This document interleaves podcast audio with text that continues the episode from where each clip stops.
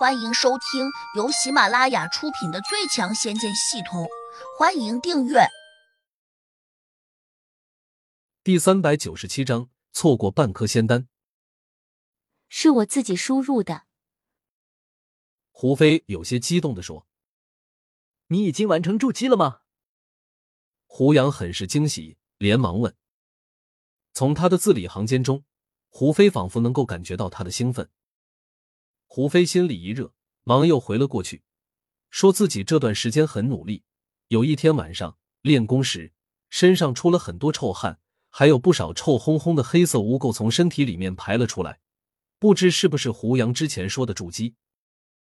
很快，胡飞得到了胡杨十分肯定的回答：“这就是筑基。”胡飞顿时欢喜极了，忙又问胡杨：“怎么才能飞起来？”得先学会一个飞行法术才行。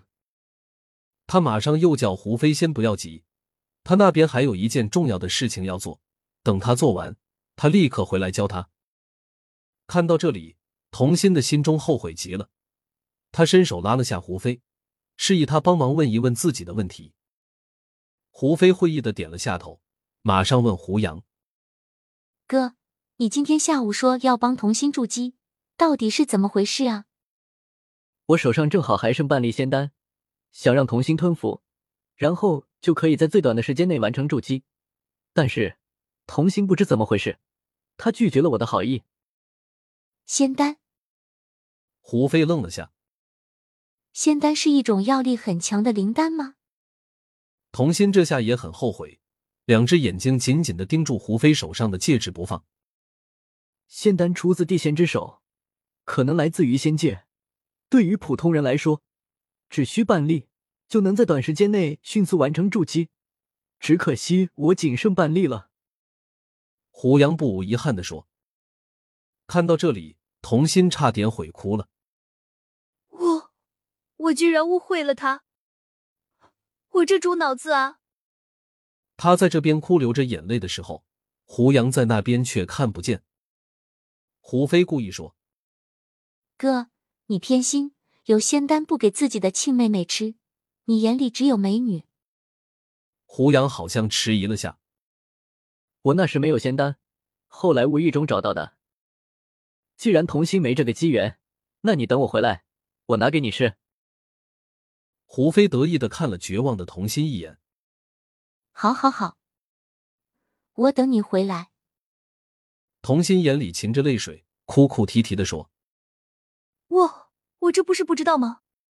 胡飞，你不能和我抢。你已经完成筑基了，这半颗仙丹让给我，那样我才好筑基啊。胡飞故意逗他。童心，你要想筑基，那还不简单，直接和我哥巫山云雨啊。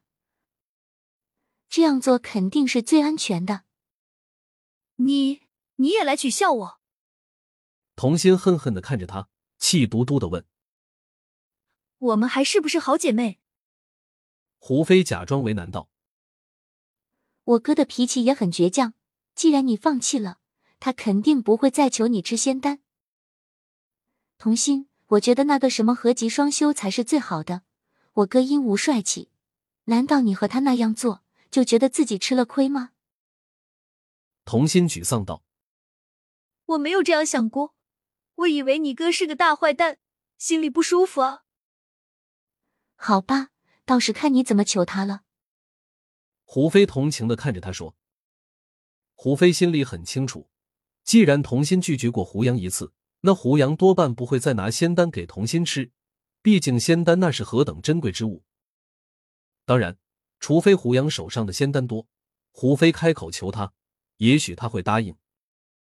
童心也是这样想的，只要胡飞肯对胡杨开口，那他一定会原谅自己的无知。”童心心里又有些悔恨，觉得当时自己对胡杨的态度十分恶劣，还用鄙视的目光看了他好几眼。胡杨就算气度再怎么大，也难免会讨厌自己。这样一想，童心更加泄气。童心，你别难过，这不是有我在吗？我相信我哥会听我的，到时我一定帮你把那半颗仙丹求下来，让你顺利完成筑基。到的那时。我们就可以一起飞到天上去了。胡飞赶紧又安慰道。童心这才破涕为笑，这才是好姐妹呀！没往自我拼着，被我爸痛骂的，可能就你出来。胡杨把仅剩下的那半粒仙丹拿出来看了看，又收进了注物戒指中。现在他对脑中这个来历不明的系统不得不谨慎起来，包括存放着王昭君魂魄的那个小瓷瓶，他也没敢放到系统里面那个狐魔仓库中。最终收拾了好几个地灵以及地仙。捡到了不少注物戒指，那天还给了小婉一个。小婉是不肯离开胡杨的，但是他却没法把他安全的留在身边，必须先惩治了秦家，他的家人才不会受到伤害。把小婉送到青竹帮李莫心那里时，李莫心怨怨的看着胡杨，嘀咕着说：“每次身边都有不同的美女，全都叫我来保护，我哪里保护的过来？”更何况李莫心只是个普通人，之所以能够在帮中立足，无非是仗着胡杨在背后撑腰。可胡杨有时一消失，便可能很长时间都不会出现。一干帮众当然不会服李莫心，所以他当这个副帮主便显得十分委屈。那天晚上，李莫心守着他哭，说胡杨这个便宜帮主太不负责了，就算不传他法术，不把他变成修炼中人。也应该找几个高人来青竹帮，那样他才会安心。要想让李莫心成功筑基，其实很困难。就算拿着半颗仙丹给他吃，他也最多勉强完成筑基。而他在这之后，却很难再继续修炼。一是李莫心的资质太一般，二是这个星球灵气稀薄，尤其是这京城，几乎就吸不到半口灵气。唯一的办法。就是遍寻灵丹妙药，不停的吃下去，借以补充日渐消失的法力。胡杨当时便想，与其这么麻烦，不如把那些想皈依自己的修炼中人招进青竹帮，这样自然就没有人敢轻视这个小帮派了。江格是第一个被胡杨拉到青竹帮来的，他除了觉得这个帮里面好吃好喝的东西较多外，其他完全无感。本集已播讲完毕，请订阅专辑，下集精彩继续。